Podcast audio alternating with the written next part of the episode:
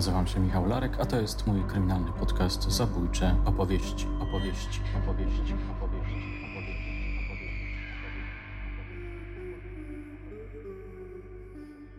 Jest coś na rzeczy. Mm, policjant, który prowadził sprawę i mm, jakby zarządzał wizjami lokalnymi, gdzie Kwaśniak mhm. musiał w różnych miastach, w różnych mieszkaniach opowiadać, co robił i z dziećmi i jak to wyglądało.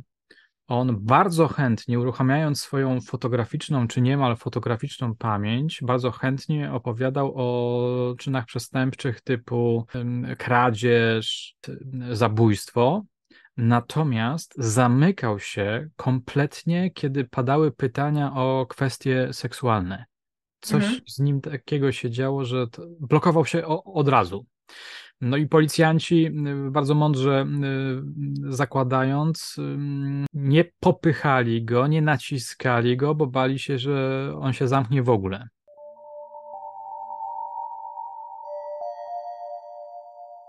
Mroki ludzkiej seksualności to jest temat, który zgłębiamy razem z Karoliną Trojanowską w, naszym, w naszej podcastowej trylogii.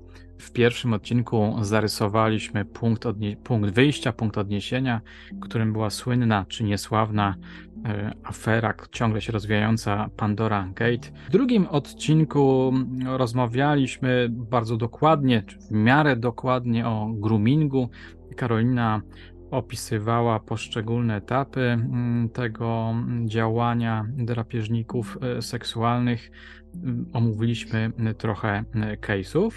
No i dzisiaj będziemy mm, puentować, między innymi opowiemy sobie o Tadeuszu Kwaśniaku, seryjnym gwałcicielu i zabójcy, który już od prawie 10 lat intryguje mnie swoim zagadkową, swoją zagadkową biografią, faktem, że te najważniejsze rzeczy, czyli motywacje, nie wyszły na jaw, ponieważ sprawca zginął zanim biegli mm, psychologowie, seksuologowie i psychiatrzy wrzucili go na warsztat. Opowiemy sobie także o edukacji seksualnej, która właściwie będzie taką puentą tych naszych trzygodzinnych ponad rozważań. Karolino, bardzo Cię serdecznie witam i jednocześnie dziękuję, że zgodziłaś się ze mną pogawędzić na te bardzo ciekawe, ale też i trudne tematy. Dzień dobry i dobry wieczór. Też lakonicznie, ale może się rozkręcę. Nie, w to nie wątpię. Masz nowy mikrofon, więc będzie. Tak, chyba lepiej nie słychać. Więc będziecie trochę lepiej słychać. No właśnie, edukacja seksualna, która, jak powiedziałem, ma być puentą naszych rozważań, raz po raz przez wrogów edukacji seksualnej nazywana jest seksualizacją. Jest to rzecz jasna bzdura, którą utrwalają E, prymitywni politycy rozgrywający swoje gierki, więc ich zostawiamy na bok, ale chciałem Cię zapytać, czym jest tak naprawdę e, seksualizacja, czyli to e, złe zjawisko? Mhm. Seksualizacja ma tak naprawdę kilka takich wymiarów, ale tak bardzo, bardzo w skrócie to jest um, patrzenie na człowieka pod kątem jego wartości, jeżeli chodzi o seksualność.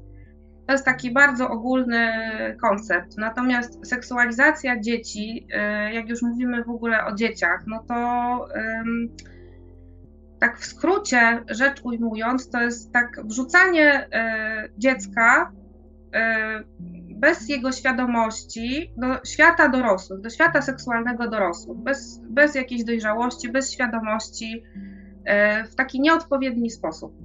Mhm. Tak bardzo, bardzo w skrócie. No właśnie, i przygotowałaś e, pewien no, mroczny, brutalny case, który pokazuje, w jaki sposób może wyglądać ta seksualizacja dziecka w bardzo takich patologicznych okolicznościach. Mhm. Tak, bo pomyślałam, że e, to jest może taki case, który jest dość jaskrawy i on pokazuje bardzo duże cierpienie i taki patologiczny świat tego człowieka ale to też pokazuje, jak bardzo my jako dorośli mamy wpływ na to, co się dzieje z młodymi ludźmi i jak bardzo y, my możemy modelować zachowanie młodych ludzi, dzieci młodych ludzi, jak to potem wpływa na ich życie. Więc y, może przypadek jest y, dość brutalny i dość taki kontrowersyjny, no ale czasami na takich jaskrawych przykładach możemy powiedzieć i zobaczyć, no, o czym mówimy. Właśnie, mnie się wydaje, że w ogóle takie jaskrawe przykłady jakichś zabójców e, bądź przez, przestępców, sprawców ciężkich prze, przestępstw są takim wyjaskrawieniem pewnych mechanizmów, które właściwie dotyczą e, wszystkich ludzi, więc to jest taki jakby trochę taki warsztat ludzkiej natury. Ja myślę, że ten przykład e, będzie o tyle obrazowy, że tam będą określone mechanizmy, jeden po drugim właściwie się uruchamiały od wczesnych lat i potem będą jak kalka działały na życie tego człowieka mm, dalej. Będzie to niejako pewnego rodzaju przekaz transpokoleniowy. Tak, i tutaj od razu mogę się wtrącić, żeby poinformować naszych odbiorców, że dzisiaj właściwie usłyszycie opowieści o tym, jak formują się przestępcy seksualni. Mhm. To jest jeden z e, modeli, ale e, no, bo to nie jest jedyny model, prawda? Ale to jest taki model, gdzie możemy zobaczyć właśnie, e, jak dorosły świat kształtuje to, co dzieje się z człowiekiem w przyszłości. Okej, okay, czyli mamy dziecko, które mm, dorasta w rodzinie dysfunkcyjnej. Tak, to jest taka rodzina, która jest bardzo dysfunkcyjna. To były takie czasy, kiedy bo to mężczyzna, ale e, to były takie czasy, kiedy e, opieka społeczna i taka mm, większa kontrola państwa jeszcze w Polsce nie istniała, e, więc, więc tam w tym domu działo się, można powiedzieć, wszystko. To była osoba, która od dziecka była wychowywana w takim klimacie, mm, gdzie rodzice byli w, można powiedzieć, takim luźnym związku, chociaż byli małżeństwem. Tam do domu przychodzili panowie, panie, którzy nadużywali alkoholu, też tam było narkotyzowanie się, ale najczęściej był to alkohol, to były libacje alkoholowe długo, długogodzinne, właściwie wielodniowe. Y, I tam dochodziło do takiego wielowymiarowego zaniedbania tego dziecka, no bo rzeczywiście rodzice tam byli cały czas w stanie takiego upojenia alkoholowego i mało byli chyba świadomi tego, co się dzieje. Tam różne osoby przychodziły do tego domu. Mm, to dziecko od e, wczesnych lat życia doświadczało tego, że e, no, widziało rzeczy dorosłe, to znaczy, że widziało rzeczy, które e, robią dorośli. No właśnie dochodziło często do współżycia przy tym młodym człowieku, dochodziło do, no właśnie do orgii seksualnych, ale też dochodziło do tego, że ojciec też jakby w związku z tym, że ci państwo nie pracowali, niejako mm, sprzedawał usługi seksualne swojej żony. E, I e, no, ponieważ to była e, dość mała powierzchnia, no to, to dziecko to wszystko widziało, więc i to, to, to progresowało, bo rzeczywiście tam się szybko kończyły pieniądze, imprezy mijały i trzeba było sobie uzupełnić barek. Natomiast jak e, ten chłopiec e, zaczął dorastać, e, to, to jego tata wpadł na pomysł, że wpadł na pomysł, że może też skorzystać ze swojego syna w ten sam sposób. No i niestety, oprócz tego, że to dziecko widziało rzeczy związane ze swoją mamą, no to jeszcze niejako zostawało sprzedawane przez swojego tatę sąsiadowi, który finansował jedzenie, finansował alkohol. Z czasem no, w tym człowieku, w tym bardzo młodym człowieku zaczęła się rozbudzać bardzo seksualność. On był bardzo, bardzo wcześnie pobudzony seksualnie, nieadekwatnie do swojego wieku. Tam nikt tego nie widział, nikt na to nie zwracał uwagi. No i tak, e, tak się kształtowała jego osobowość. E, tam niestety e, był problem też z alkoholem, z edukacją. On wcześniej miał też taką inicjację alkoholową. Edukacja, no to tam jak można się uczyć w takim klimacie? No, trzeba sobie powiedzieć, no to, to, to jest w ogóle niemożliwe praktycznie. No więc tak, więc, więc to życie mu tak płynęło do czasu pierwszej kary. Tam mm, Pierwsza kara była właśnie e, związana z, e, ze zgwałceniem i on e, pierwszą ofiarę, którą zgwałcił, to była osoba, którą podglądał od dłuższego czasu. Zakradał się do jej domu z jakiegoś powodu, nie wiem jak to się działo, ale miał klucze.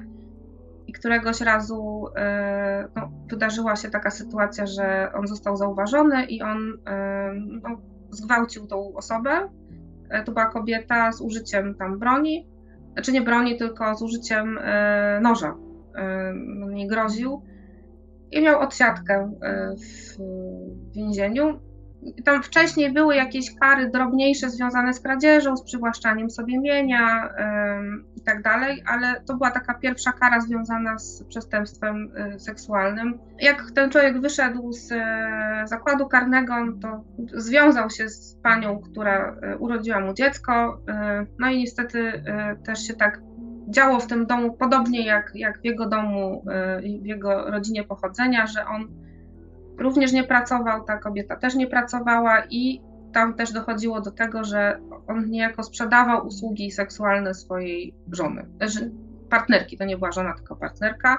E, no i drugą karą taką e, właśnie, która e, była nie, nie, niedługo po tym, jak on wyszedł z więzienia, bo on się doczekał dziecka też nie, nie, tak, nie, tak, nie tak długo po, po wyjściu z więzienia, no była, była kara związana z tym, że on wykorzystywał seksualnie swoje dziecko, więc, yy, więc ta historia się powtórzyła i. Yy, Czyli odtwarzał, i odtwarzał schematy, które, których doświadczył jakby na własnej skórze, mówiąc dosłownie.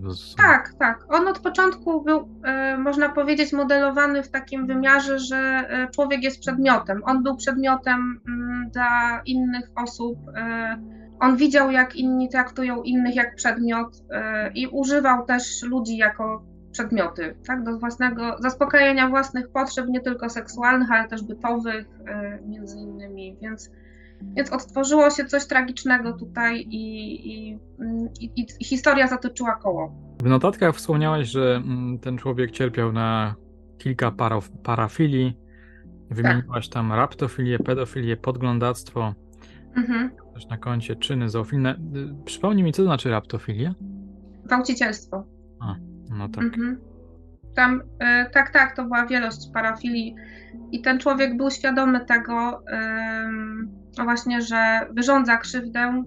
Y, był świadomy świad tego? Był świadomy tego, że wyrządza krzywdę, tak. Ale on miał tak y, mały repertuar y, jakiegoś, jakiejś alternatyw w działaniu, że można powiedzieć, że nie był w stanie funkcjonować inaczej niż w taki sposób, jaki funkcjonował. Tak, Ale czy. Mhm. Mhm. Tak psychopatycznie po prostu. W dużej mierze e, używając e, wszystkich dookoła i, i wszystkiego dookoła. Ale czy za tą świadomością, że czynił krzywdę innym ludziom, w tym najbliższym członkom swojej rodziny, y, jak, szedł jakiś dyskomfort, nie wiem, poczucie winy, czy, czy on kompletnie tego nie, nie, nie czuł? Deklarował, że tak, ale ja zawsze mówię deklarował. E, czy deklarowała, bo dla mnie deklaracja e, to jedno, a czyny to drugie. No tak. Ja, ja to zawsze wyodrębniam i tak deklarował, że, że tak czuł i tak miał, ale tego się nigdy nie dowiemy, no bo tylko on o tym wie, czy on czuł, czy nie czuł winy z tego powodu. A pytałaś go, czy e, ma sobie do zarzucenia, że robi krzywdę, którą jego ojciec wyrządzał mu? Mhm. Tak, tak, tak, tak. No, tak, no, jest świadomy tego. Natomiast no, tam nie ma żadnego sensownego, nie było żadnego sensownego wytłumaczenia, dlaczego tak. No, ja mam poczucie właśnie, że to jest to, co powiedziałam, że tam był tak mały repertuar y, alternatywnych zachowań, że y, i, i, tak duża demoralizacja i tak duża jak też krzywda w życiu tego człowieka, że naprawdę yy, no ciężko, nie, chcę może nadużywać tego, ale że ciężko się spodziewać było czegoś innego. Bo naprawdę ogrom tej krzywdy yy, przy tym, co ja opisałam, to jest yy, nic po prostu. W sensie to jest nie do opisania. To są rzeczy, które się działy i które y, niejednokrotnie można poczytać wiem, w jakichś powieściach, ale nie, nie, nie, nie słyszy się takich historii na co dzień. Czy miał żal do swoich rodziców? Do swojego ojca? Mm, tak, tak, tak, tak. A jaki miał stosunek do swojego ojca? E, taki wrogi właściwie. Taki. Mm, można powiedzieć, że tam nic pozytywnego nie czuł wobec niego. Wobec matki już bardziej, ale też niespecjalnie. Mhm. Tam te więzi były bardzo słabe po prostu. To, to, to jest takie charakterystyczne, że tam to są, to są takie niekochane dzieci, można powiedzieć, że, że on się czuł taki niekochany i. Yy, I niekochające zarazem, jak rozumiem. Jeszcze raz?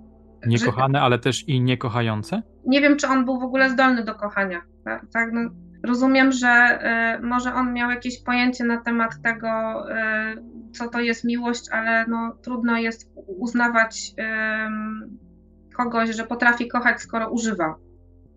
No tak. Czyli mamy tutaj do, do, mamy tutaj do czynienia z przykładem ofiary, która staje się sprawcą. Tak, to jest taki klasyczny przykład, można powiedzieć, który się tam pojawia czasami w opisie różnego rodzaju sprawców, że, e, że sprawca e, sam był w przeszłości ofiarą. To nie jest oczywiste, bo to nie, nie, nie, nie jest tak, że każdy sprawca musiał być ofiarą w przeszłości, e, ale statystyki mówią coś, co jest dosyć wyraźne, że osoby, które jako dzieci były wykorzystane seksualnie, są w grupie, większej grupie ryzyka wykorzystania seksualnego jako już dorosłe osoby, e, niż osoby, które nie były wykorzystane seksualnie.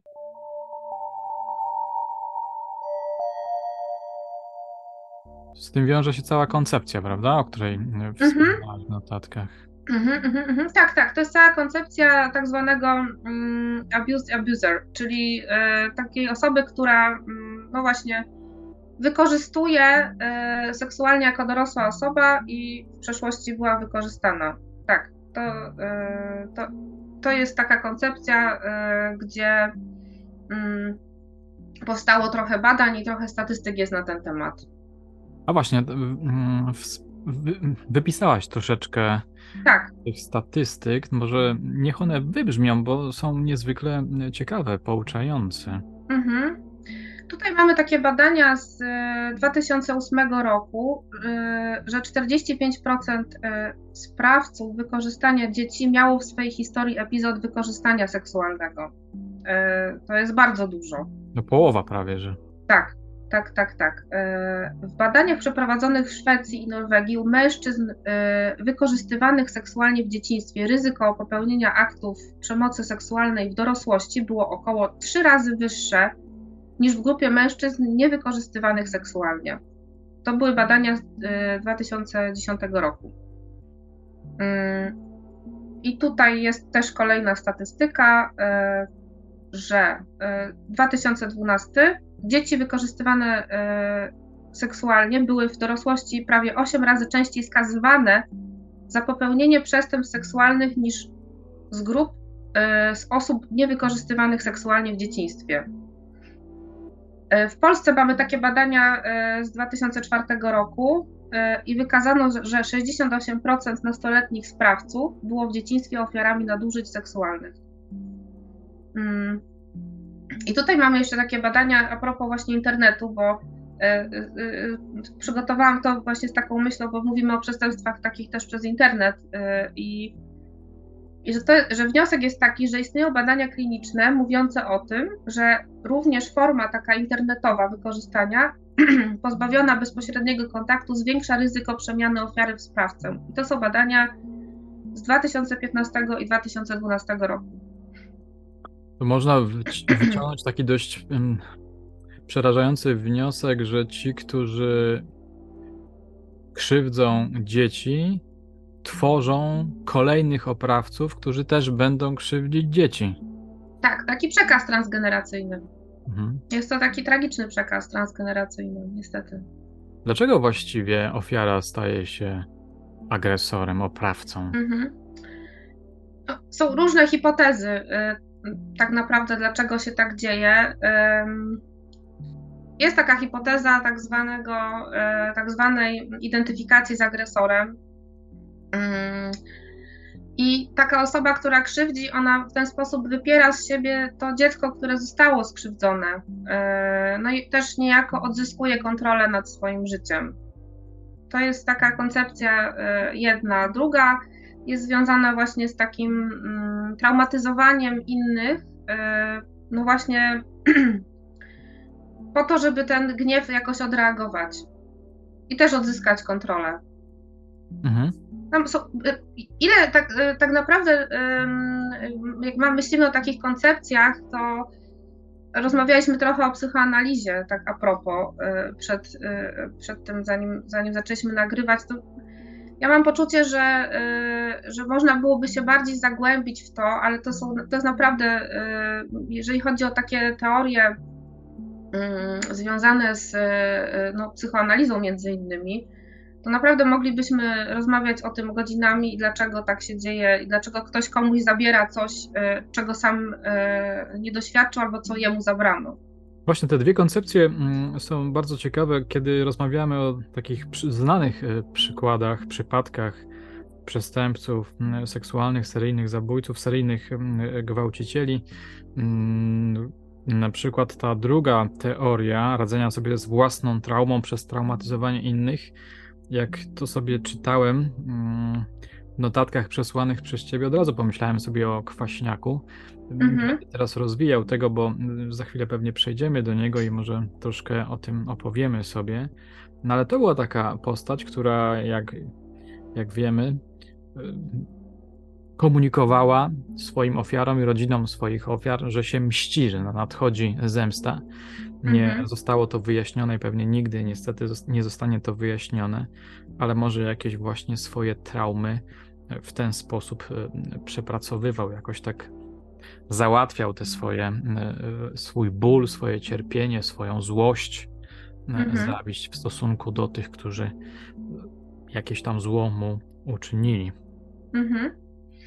Ja jeszcze pomyślałam sobie o tym, że warto jest e, mówić o takiej koncepcji mm, a propos, bo mm, to, to są bardzo przykre e, te, te, statystyki, które przytoczyliśmy, ale też jest taka statystyka e, i, i, są takie badania z 91 roku. To jest trochę czasu już, ale mimo wszystko myślę, że warto jest też to przeczytać że, i powiedzieć o tym, E, że my jako społeczeństwo i my jako dorośli ludzie mamy mimo wszystko zdolność taką reparacyjną, czyli my możemy też pomóc ofierze i możemy wpłynąć na jej życie, jeżeli posłuchamy i uwierzymy i będziemy na to uważni, co nam dziecko mówi, czy co nam mówi młody człowiek. I to są takie badania, które mówią o tym, że taka badaczka Gilgun wyodrębniła taki jeden czynnik, y, który przesądza o przemianie w sprawcę. Było nim zaufanie, rozumiane przez tą badaczkę jako bezpieczeństwo w relacji. I o tym, czy ofiara wykorzystania stanie się sprawcą, decydowało to, czy ofiara doświadczyła bliskiej i opartej na zaufaniu relacji. Mhm. Także to, to, to wydaje się dość optymistyczne, ale też dające chyba nadzieję na to, że my jako społeczeństwo e, możemy czasami te traumy zatrzymywać i mamy do tego e, narzędzia, które wcale nie są kosztowne. Czyli to jest właśnie dobre słowo, o którym też ostatnio mówiliśmy e, w kontekście też Twojej słuchaczki. Mhm. No i tutaj jakby znowu pojawia się taki bardzo ważny wniosek, że edukacja seksualna, ale też na przykład, nie wiem, działanie z psychologami, psychoterapia, to są aktywności, że tak powiem, dzięki którym można jakby przełamać ten schemat zamieniania się ofiary w agresora. I to właściwie stawki są potężne. Mhm, jeśli, tak, ta, jeśli ta opieka będzie mm, stawała na wysokości zadania, no to może ocalić y, wiele istnień ludzkich, czy wiele psychik ludzkich. Mhm. Tak, ja, ja, ja się zgadzam z tym e, i, i w ogóle jakoś tak cieszy mnie też to, e, to nie tylko jeżeli chodzi o przestępstwa seksualne, że, że mówimy o psychoterapii, o działaniach takich terapeutycznych, ale cieszy mnie to, że coraz więcej osób jest świadomych tego, że psychoterapia faktycznie zmienia życie i zmienia przekazy transgeneracyjne. Coraz więcej osób zatrzymuje jakąś traumę na poziomie już swoim, że już więcej jej nie przekazuje dalej na przykład. Mhm. Więc, więc myślę, że to jest bardzo cenny wniosek.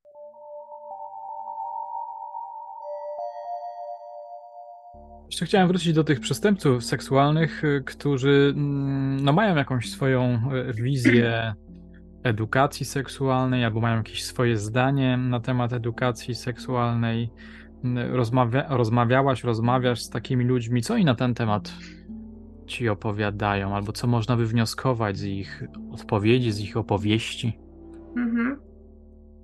To jest taki obraz, można powiedzieć, e, chyba globalny w tym momencie, e, jaką przez wiele lat uzyskiwaliśmy edukację seksualną, albo może jakiej nie uzyskiwaliśmy, bo tam jest bardzo niska świadomość. Jak pytam o to, e, skąd ktoś czerpał taką wiedzę, no to ktoś mówi na przykład z lekcji biologii i tyle.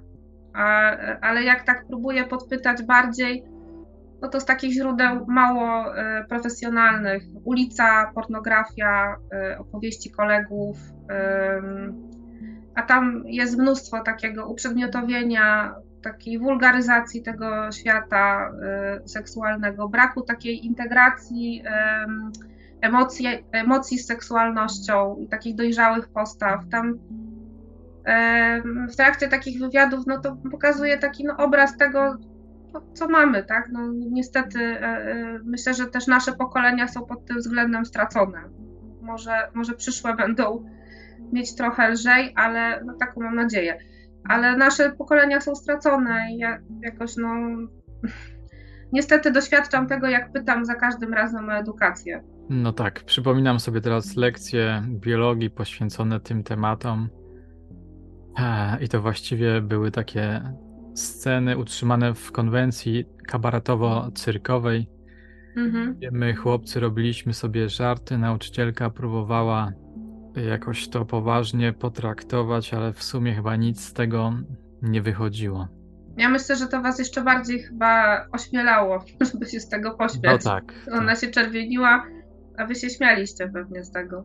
Ja akurat miałem chyba taką nauczycielkę, która była dość pewna siebie i tak trochę mhm z pobłażaniem na nas patrzyła. Może właśnie wiedziała, że chłopcy są w tym wieku strasznie głupi i nie da się z nimi na te tematy w tamtych okolicznościach, w tamtej epoce mm, rozmawiać. No i ja właściwie zapamiętałem tylko takie różne scenki okraszone naszymi chichotami. Mhm. I uspokajaniem nas przez koleżanki, które oczywiście stawały na wysokości zadania, jak to A. dziewczynki. A miałeś WDŻ? E, nie. Wychowanie do życia w rodzinie nie miałeś? A ja miałam. Miałaś? No to miałam. pomiędzy nami też jest pewna różnica wieku. Tak, miałam wychowanie do życia w rodzinie i tam się działo naprawdę, y, można powiedzieć, ciekawie. Tam padały takie teksty, y, ale takie okropnie y, stygmatyzujące w ogóle kobiety i kobiecość, takie mam poczucie, coś okropnego. Teksty? Jakie teksty? No, na przykład pani, która e, zajmowała się właśnie e, nauczaniem e, wychowania do życia w rodzinie, bardzo w taki sposób się wypowiadała o dziewczynkach, dziewczynach, dziewczynkach. Jednoznacznie można powiedzieć, że to jakby tylko dziewczyny czy dziewczynki są grzeszne i no na przykład ja słyszałam takie rzeczy, że od dziewicy bije blask, tak? A ona widzi, od której tu bije blask, a od której nie. I nie. że e, niedziewica to jest na przykład takie nadgryzione, gnijące jabłko, którego już nikt nie będzie chciał. E, no, to było też takie poniżające w ogóle a propos, jak były jakieś nastoletnie ciąże w szkole, e, to pani takim konspiracyjnym szeptem mówiła, no, że jest tutaj taka dziewczyna i w ogóle, i że tak naprawdę tak jakby ona sama się zapłodniła i e, była tym gnijącym, nadgryzionym jabłkiem e, i siejącym w ogóle zepsucie i spustoszenie, więc okropnie się tego słuchało. E, bardzo, bardzo trudno się właściwie przebywało z tą osobą. I my, jako młodzi ludzie, muszę powiedzieć, że mieliśmy takie, taki stosunek do tego już wtedy negatywny to znaczy, że bardzo nam się to nie podobało, i, a, a z kolei mnie się podobała nasza reakcja na to, że już wtedy jakoś wykazywaliśmy taki element krytycyzmu. I to jest właśnie fajne w byciu nastolatkiem. Mm. Co w ogóle ci przestępcy seksualni mówią o seksie? Czym dla nich jest, był e, seks? Mhm. Ta sfera w ogóle ludzkiej, e, ludzkiej egzystencji. Mhm jak się wypowiadają, to czasami całkiem normatywnie się wypowiadają, tylko Aha. że ich czyny e, nie idą w parze z tym, co mówią. Ale to jest tylko gra, czy to jest bardziej skomplikowane?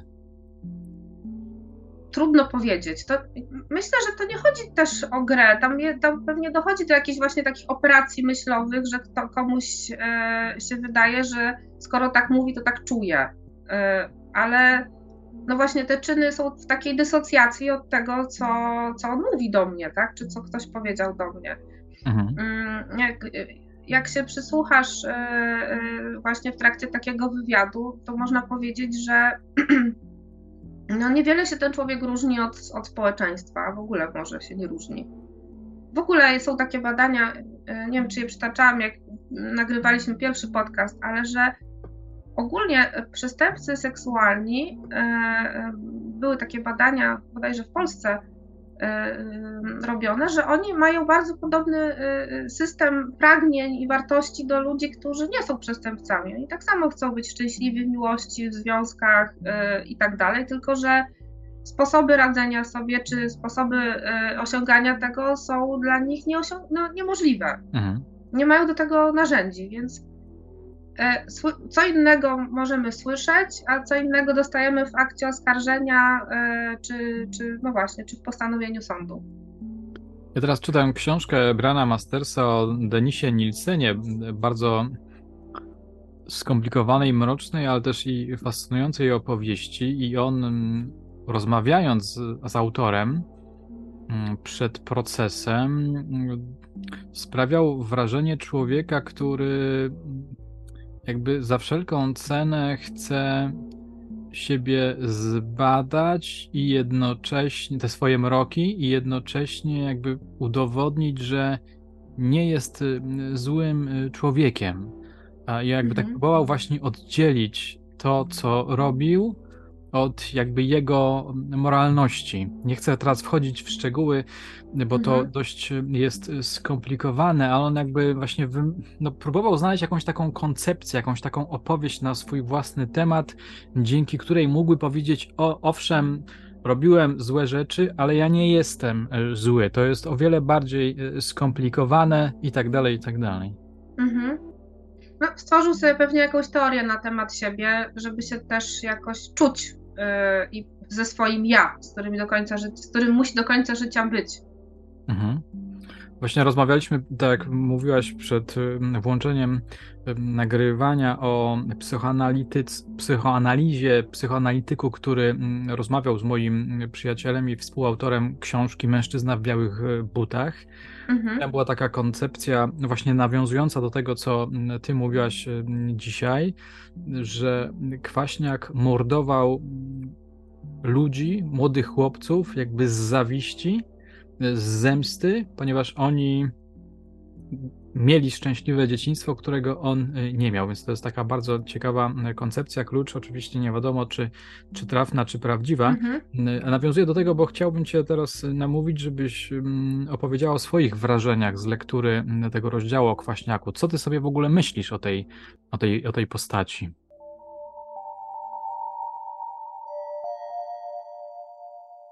Bardzo żałuję, że tam nie doszło do tego, że ktoś zbadał e, jego pod takim kątem seksuologicznym. E, no, bo z tego, co tutaj widziałam, to on miał takie zalecenie, że on, się, że on powinien zostać poddany w ogóle obserwacji psychiatrycznej. Myślę, że to byłby taki e, klucz do tego, żeby móc, móc w ogóle odpowiedzieć na pytanie, albo zbliżyć się do odpowiedzi na pytanie, y, dlaczego się tak działo, dlaczego się tak stało, y, bo mamy niewiele danych, ale tam jest bardzo wiele mimo wszystko takich y, akcentów związanych właśnie, tak myślę, jak czytałam to, to mam takie, miałam takie mm, poczucie o takiej mm, właśnie niedojrzałości jego psychoseksualnej, że tam te sfery jego, no właśnie, biologiczna, poznawcza, emocjonalna, społeczna, to one są w ogóle w totalnym rozdźwięku e, i że on tak funkcjonował w bardzo taki niedojrzały sposób. E, to, to, to, to mi się tak skojarzyło na, na i to, to zobaczyłam tak na planie pierwszym. E, mhm. I że też jak tam przytoczyłeś tą opinię, to można było zobaczyć to, że on z jednej strony tam fantazjował o tych dojrzałych mężczyznach, e, ale też się powiedział w taki sposób, że on do końca nie wie, co mu sprawia satysfakcję, czy relacje z dziewczynkami, czy z chłopcami, czy z kobietami, czy z mężczyznami. I tak sobie pomyślałam, że to jest też takie, można pomyśleć, pasujące też do takiej e, niedojrzałości e, e, psychoseksualnej, że tam się nie różnicuje obiektów. No trudno powiedzieć. To jest, żałuję, że, żałuję, że nie mamy takiej opinii, bo no też jej tutaj wydać nie możemy. Mhm. Musielibyśmy jego zapytać i poobserwować trochę.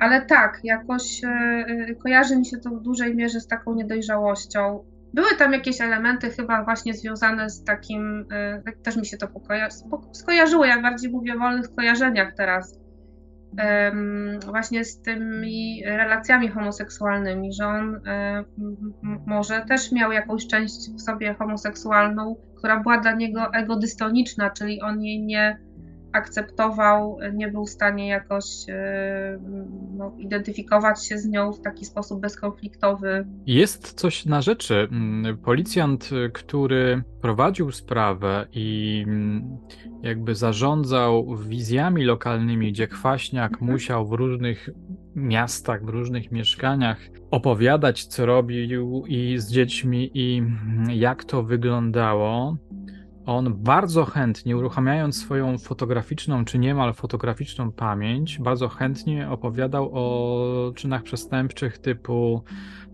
kradzież albo nawet zabójstwo. Natomiast zamykał się kompletnie, kiedy padały pytania o kwestie seksualne. Coś mhm. z nim takiego się działo, że blokował się od razu. No i policjanci y, bardzo mądrze y, zakładając, y, nie popychali go, nie naciskali go, bo bali się, że on się zamknie w ogóle. Mhm. I nie będzie chciał współpracować w czasie wizji lokalnych, a to przecież bardzo ważne aktywności procesowe. Więc mhm. no tak, no być może właśnie wstydził się, czy seksu w ogóle, czy też tego, że jest osobą homoseksualną. No właśnie nie wiemy, e, ile, ile tej części homoseksualnej w sobie miał, bo e, to, to też nie, nie zawsze tak jest. Znaczy w ogóle jak diagnozujemy cokolwiek, to nie o to chodzi, żebyśmy diagnozowali, e, że ktoś jest homoseksualny bądź nie. Ale jak mówimy o czymś, o jakiejś cesze osobowości, czy w ogóle o, o tym, jacy jesteśmy, no to ja zawsze mówię na takim kontinuum że komuś na przykład jest bliżej do mężczyzn niż do kobiet, tak? Ale jakby ma jakąś część w sobie, która na przykład może być heteroseksualna. I, i, i nie wiem tego. No, trzeba byłoby właśnie. Yy, no, tych badań nie, mieć, mieć, już nie będziemy, ale, ale szkoda, szkoda, bo może miał taką część, która była dla niego no właśnie wstydliwa, trudna, przykra, yy, z którą nie był w stanie się pogodzić. Nie wiem tego. Jeszcze jest jedna ciekawostka w jego biografii, to nawiązująca do tego, co przed chwilą powiedzieliśmy, na przykład o ewentualnym wstydzie albo o tym, że może, może nie chciał być homoseksualistą i może próbował jakiegoś alternatywnego życia, no bo on miał dziewczynę, miał taką partnerkę. W Zakopanem, do której jeździł czasami, która miała syna, zdaje się, E, jakieś dziecko na pewno, on tam do niej jeździł i jak, to jakby próbował być w parze z kobietą. Mhm. Mm. A ona miała dziecko, tak? Tak. E, miała dziecko. No to też mnie zastanawiało trochę nad tym, że wybrał kobietę, która ma dziecko. No to jest też no właśnie do zbadania, prawda, że czasami tak bywa, że osoby, które e, też mm, mają zaburzenia e, parafilne związane właśnie z e, pedofilią czy hebefilią czy efebofilią no, wiążą się z osobami, które mają dzieci i czasami zapytane o datę urodzin swojej żony to nie pamiętają, ale daty urodzin dzieci tak. Mhm. No ciekawe, czy tutaj jakby obiektem było dziecko, czy, bo, czy raczej właśnie ta kobieta i, i próba mhm. bycia z kobietą. Nie mamy żadnych. Ona no nic właśnie. nie mówiła, ona nie mówiła nic. Czytałem protokół przesłuchania E, tej, tej, tej pani. Tam nie było żadnych wzmianek, że on robił dziecku krzywdę. Mm, może to jest e, wiarygodne, może nie, no ale mm, z protokołu nie wynika, że robił krzywdę, wręcz odwrotnie, że był bardzo dobrym mm, opiekunem, troskliwym mhm. opiekunem. No to też możliwe, prawda? To no, też jest możliwe. Mhm. Też jest możliwe, oczywiście, że tak. Człowiek jest taką machiną zdolną do takiej dysocjacji, że naprawdę możemy się bardzo zdziwić. Tutaj widzę w notatkach swoi, Twoich, że podkreśliłaś sobie e, kwestię, wątek środków psychoaktywnych. On tam mhm. mówił, mm, że zażywał kofedon. Mhm. Ja nie znam tej substancji jako takiej. E, coś sobie wpisałam dzisiaj e, i widziałam, że to jest, że, że tego już raczej nie ma w Europie, ale coś sobie wstrzykiwał, tak, to, to dałeś znać tutaj i w tej opinii było.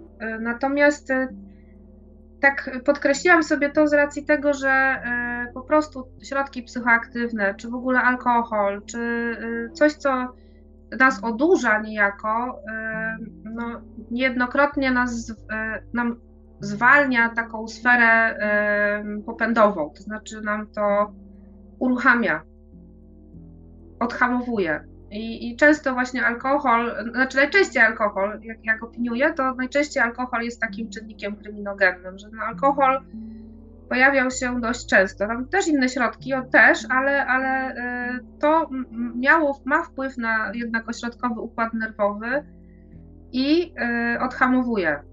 Mhm.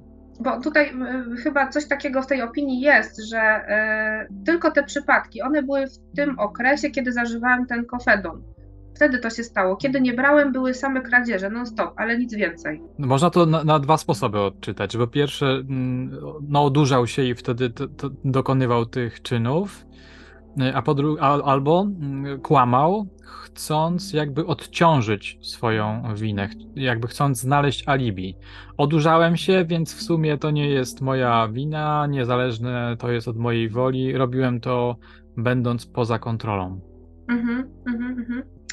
No nie wiadomo, ale fakt jest taki, że, e, że środki takie no, typu alkohol, typu właśnie jakieś narkotyki czy leki e, no, mają duży wpływ na naszą sferę taką kontroli wolicjonalną, popędową e, i, i no, to jest jednak taki czynnik często uruchamiający, że pewnie gdyby ktoś był trzeźwy, to tego by nie zrobił. Mam tu takie dwa skojarzenia dotyczące tego, co teraz mówisz i tego, co mówiłaś wcześniej o tej niedojrzałości seksualnej. Mhm. Ciągle mam z tyłu głowy pewnie przez to, że książki Briana Mastersa o tych dwóch postaciach, o Damerze, Jeffreyu Damerze i Denisie Nielsenie są mhm. pod względem takim psychologicznym e, świetnie zrobione, bardzo ciekawe i i dające wgląd w te, w te mroczne y, ludzkie y, psychiki.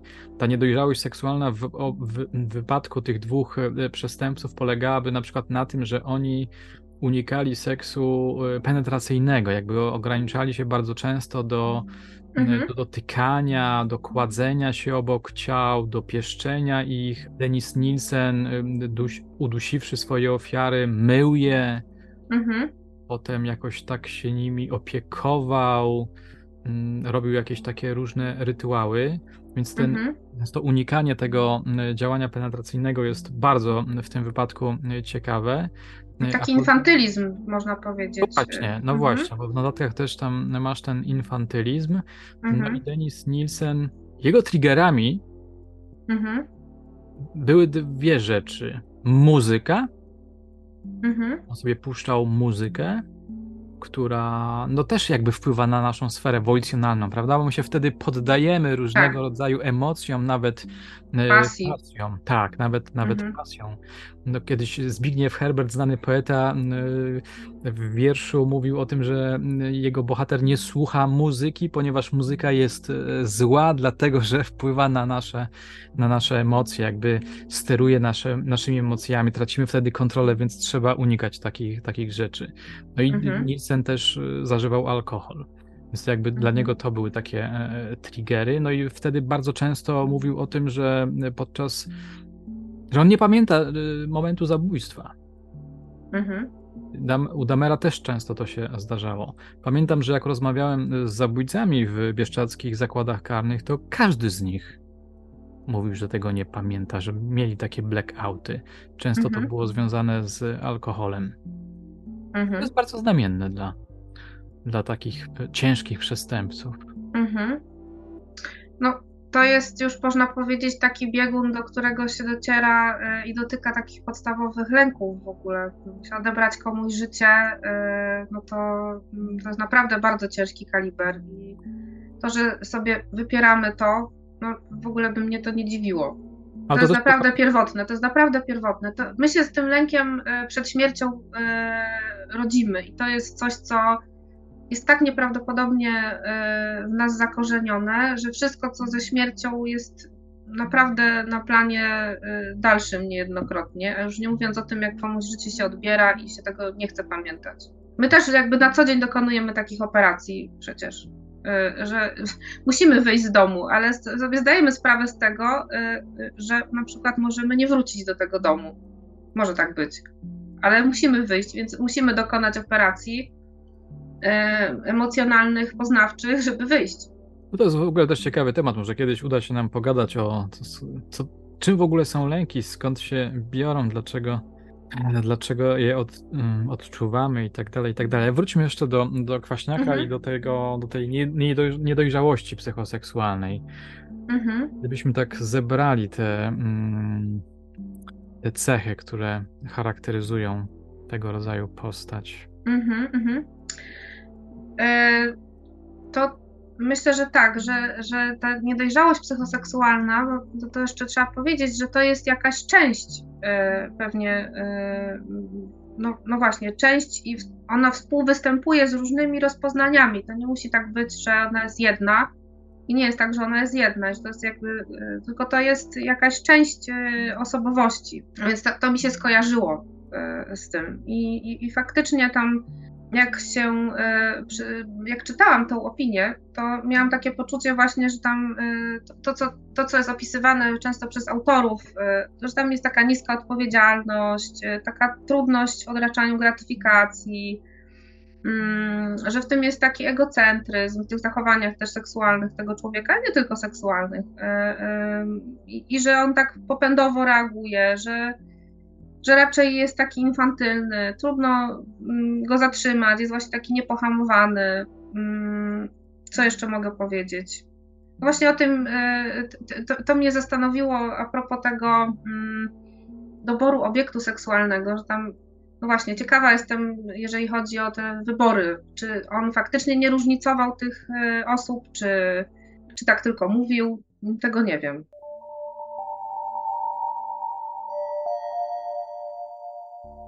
W świetle tego, co tutaj padło, edukacja seksualna może być taką obroną przed y, zagrożeniami, przed niebezpieczeństwem, przed innymi, przed samymi sobą.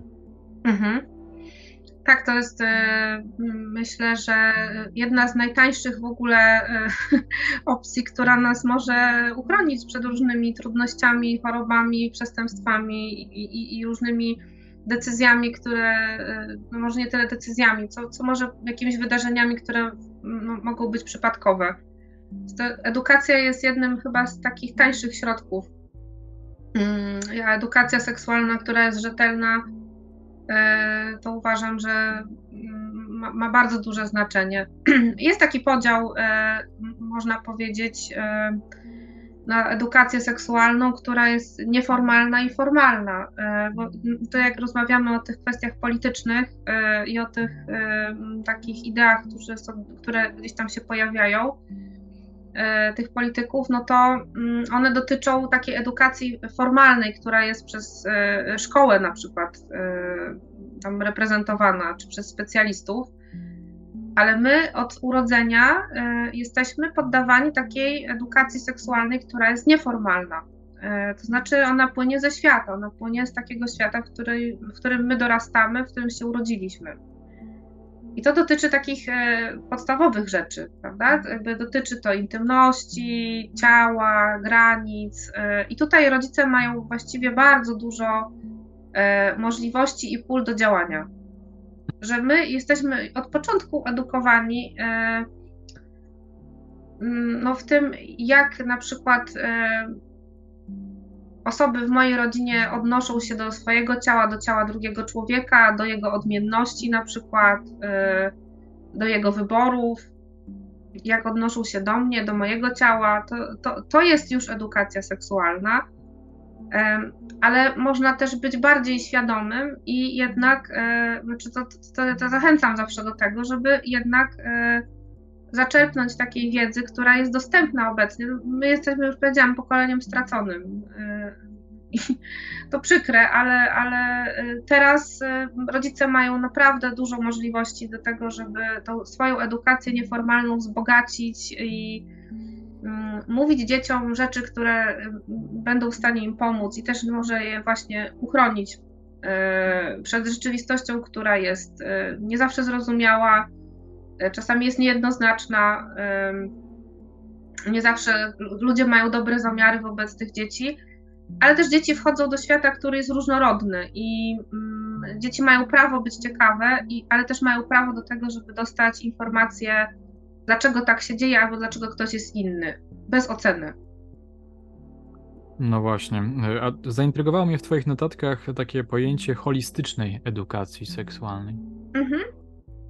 To ja mam takie poczucie, że to, jest też potrzebne, e, z róż, że, potrzebna jest edukacja z różnych stron. To znaczy, e, że tam Światowa Organizacja Zdrowia sugeruje, że w szkołach fajnie by było, gdyby różni nauczyciele przekazywali e, wiedzę e, z różnych stron. Prawda, że jak mamy tam lekcję biologii, no to rozmawiajmy sobie o, o narządach, tak? O tym, e, czym jest tam, nie wiem, cykl menstruacyjny i tak dalej.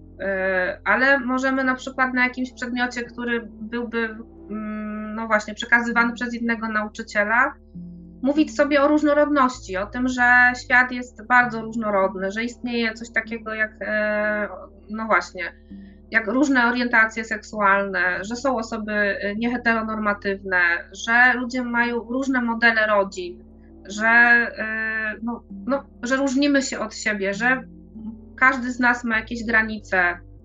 Mm, więc ta, ta holistyczność e, też y, mogłaby dotyczyć tego, że y, ta, ta, edukacja taka formalna w szkołach nie musiałaby dotyczyć tylko i wyłącznie y, zapobiegania, czyli takiej patologizacji, prawda, że no, no, myślę, że to często, często się do tego to sprowadza, że mówimy, mówimy na przykład o mm, zapobieganiu niechcianej ciąży, czy mówimy o zabezpieczaniu się, czy mówimy o, o na przykład chorobach przenoszonych drogą płciową, ale nie mówimy też o tym, że seksualność może być pozytywna, że, że życie seksualne jest fajne, ale wtedy, kiedy jest dojrzałe. I że poruszanie się w świecie i zadawanie sobie pytań jest ok, ale jak mamy szacunek do drugiego człowieka. Mam, mam często wrażenie, jak słucham mm, przeciwników edukacji seksualnej, że dla nich wiedza o różnorodności człowieka i przyznanie prawom ludzi ludziom do bycia innym niż zakładają to nasze jakieś tam na przykład religijnie motywowane normy są promocją złych okoliczności. Tutaj się pojawia to słowo wy, wytrych, promocja, mówienie o tym, że świat jest różny, skomplikowany, mhm. E, barwny jest i nie krytykowanie tego jest promowaniem. Mhm. Brzmi to nieprawdopodobnie. Rzeczywiście brzmi to nieprawdopodobnie. E, no ale to tak jakby e, w ogóle. Mm, no, to jest zaprzeczenie w ogóle e, jakiejś rzeczywistości, bo jak nie powiemy ludziom po prostu w sposób, który jest rzetelny, naukowy, uczciwy i z szacunkiem, co to jest ta inność, albo czym jest dojrzewanie, albo czym jest seks, no to on, te osoby sobie to znajdą i to znajdą sobie w źródłach, które nie do końca są rzetelne i nie do końca są w porządku. Mm, czasami zafałszowują rzeczywistość. E, no, tak jak już rozmawialiśmy przed chwilą, to sobie odpalą e, film pornograficzny albo mm, pogadają sobie z kolegą, który tam coś będzie opowiadał i nie do końca to będzie rzeczywistość, i nie do końca to będzie e, opowiadane z szacunkiem i z e, takim poszanowaniem kogoś i różnorodności i podmiotowości. No, jakby my jako ludzie jesteśmy po prostu ciekawi, ciekawscy i i tak czy tak będziemy zadawać pytania, i tak czy tak będziemy e, chcieli poznać, jaka jest rzeczywistość. Nie zahamujemy dojrzewania. No, nie ma czegoś takiego, że, e, że jesteśmy w stanie w człowieku zahamować dojrzewanie, ciekawość. Na szczęście. Chciałem nawiązać jeszcze do mm, afery Pandora Gate. Pod, powoli będziemy się zbliżać do końca. W jednym z artykułów, które mi podesłałaś, znalazłem bardzo ciekawy fragment i on od razu jakby zwrócił moją uwagę, znaczy od, jakby skierował moje myśli mhm. do tych młodych chłopaków, dorosłych, ale jednak młodych chłopaków, którzy mm, no, zaczepiali w sposób niewłaściwy dziewczynki poniżej 15 roku życia i w sumie popełniając przestępstwa, jeśli rzeczywiście do tego dochodziło. Bo internet już, jak wspominaliśmy na początku, internet już ich skazał, e, internet już ich zdiagnozował i określił, jakie parafilie albo jedna parafilia mhm ma rację bytu w odniesieniu do ich, do ich czynów. Tymczasem e, czytam coś takiego, przeczytam ten fragment, bo on jest bardzo, mhm. bardzo istotny e, i każe trochę inaczej e, spojrzeć na tych wszystkich youtuberów. Oczywiście te, te, te ich czyny mm, są, są złe, karalne i pewnie niektórzy z nich za to odpowiedzą, ale w przypadku sprawców przestępstw z artykułu 200 kodeksu karnego Istotną grupę tworzą młode osoby podejmujące aktywność seksualną z osobami niewiele, niewiele poniżej granicznego wieku 15 lat. W przypadku omawianego przestępstwa sprawca towarzyskich czynności seksualnych jest osobą y, poniżej 25 roku życia w ponad 60 wypadków, zaś partnerskich stosunków seksualnych w ponad 80%. Wszelkie czynności seksualne podejmowane są w tych sytuacjach za zgodą obu stron, często tak zwanych chodzących ze sobą. W tych sytuacjach zasadnym jest mówić raczej o pierwszych doświadczeniach, ewentualnie eksperymentach seksualnych młodych ludzi, niż o jakichkolwiek zaburzeniach i, lub dewiacjach.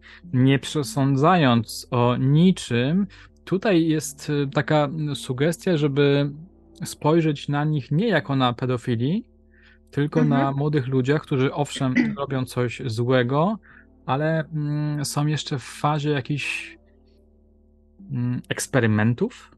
Mhm. Jeszcze nie są pewni swojej seksualności i tak dalej, i tak dalej. Więc chodzi mi tylko mhm. o to, że mm, być może oni no, nie są pedofilami. Mhm. No, y, tak jak już powiedzieliśmy ostatnio, no jakby nie, nie, na miejscu jest diagnozowanie, prawda? Ale tak. to jak mówimy o wieku tych osób, no to to są takie osoby w tak zwanej młodej dorosłości. E, I ta młoda dorosłość e, też jest taką, też jest takim czasem, kiedy się mimo wszystko eksploruje. No, nie eksploruje się tylko w okresie nastoletnim, ale też w okresie takiej młodej dorosłości Natomiast tak myślę też o tym e, a propos, no, nie każdy 25-latek czy tam 20-latek tak robi. E, I to też o czymś mówi, bo e, w dużej mierze ja mam taką przynajmniej z tyłu głowy cały czas zakładkę, że, że wszystko się sprowadza do tego, że my jako dorośli ludzie modelujemy postawy w młodych ludziach. I i może tam coś było nie tak rzeczywiście, że te, e, że te, mm, ta dojrzałość biologiczna, emocjonalna, społeczna e, no się nie połączyła. Się nie łączy.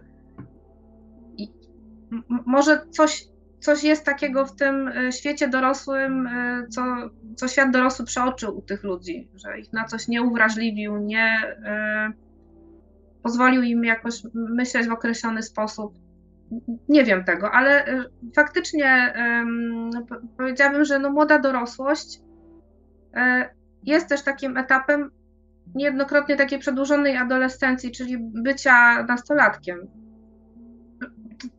Ja myślę, że też dużo jest takich osób, które sobie przypomina, każdy chyba sobie z nas przypomina, jak poszedł na studia. No ile się wtedy ma lat? 19, 20? Co się wtedy ma w głowie? Y, wchodzi się w tą dorosłość no, dopiero zrzucając tornister z liceum. Tak. No niestety. Jakie wnioski możemy wyciągnąć z tej afery? Mhm. Pewnie jako społeczeństwo musimy sobie e, powiedzieć, że e, no, już powiedziałam, że dla mnie edukacja e, seksualna jest bardzo ważnym takim czynnikiem, że my musimy uczyć e, młodych ludzi i edukować ich w sposób, który jest rzetelny i taki e, pozbawiony jakichś e, odgórnych idei. Powinniśmy faktycznie się skupić na tym, żeby szanować swoje granice, szanować granice innych osób, zaznaczać, mówić, co to jest. Mm, I posługiwać się cały czas takim językiem podmiotowości, że jesteśmy podmiotami. To, to brzmi może to wszystko górnolotnie, ale mimo wszystko uważam, że e, edukacja seksualna jest niezbędna, e, tak jak matematyka. To jest coś, co, co, co jest bardzo ważne, ale nie tylko edukacja seksualna, tylko po prostu budowanie więzi z, e, z, ze swoimi dziećmi w ogóle, z młodymi ludźmi, traktowanie ich po partnersku, jednak badanie ich świata, zbliżanie się do ich świata. Myślę, że to jest jakby takie clue. Że my też jesteśmy, nie możemy być za daleko. Nie możemy być e, z poziomu kogoś, kto pryncypialnie mówi, że to jest złe, to jest dobre, tylko no, wytłumaczmy to, dlaczego tak jest, albo dowiedzmy się, dlaczego ktoś tak robi, albo dlaczego ktoś chce tak robić. No właśnie, tutaj zrozumienie jest e, kluczowe. Mhm. I słuchajmy dzieci, i słuchajmy, e, bądźmy uważni na to, co nam dzieci mówią, co nam mówi młodzież, bo te wnioski, których powiedzieliśmy a propos nadużyć chociażby, e, że czasami jedna osoba naprawdę może dużo zmienić. I to nie tylko, żeby się ktoś nie stał sprawcą, ale żeby po prostu nie doszło czasami do tragedii albo do czegoś, co jest nieodwracalne. Bo ofiary niejednokrotnie zostają same i no, dzieją się bardzo przykre rzeczy. Czas na zakończenie naszej trzyodcinkowej rozmowy. Czas się skończył. Karolino, bardzo Ci e, dziękuję za te inspirujące e, rozmowy, za to, że poprowadziłaś mnie trochę właśnie w tych mrokach a, i uczuliłaś nas wszystkich na ważne aspekty tych obszarów. Dziękuję Ci. Ja też dziękuję. I zapraszamy do naszych kolejnych rozmów, które prędzej czy później się odbędą. Tak myślę. Do zobaczenia. Dzięki, do zobaczenia.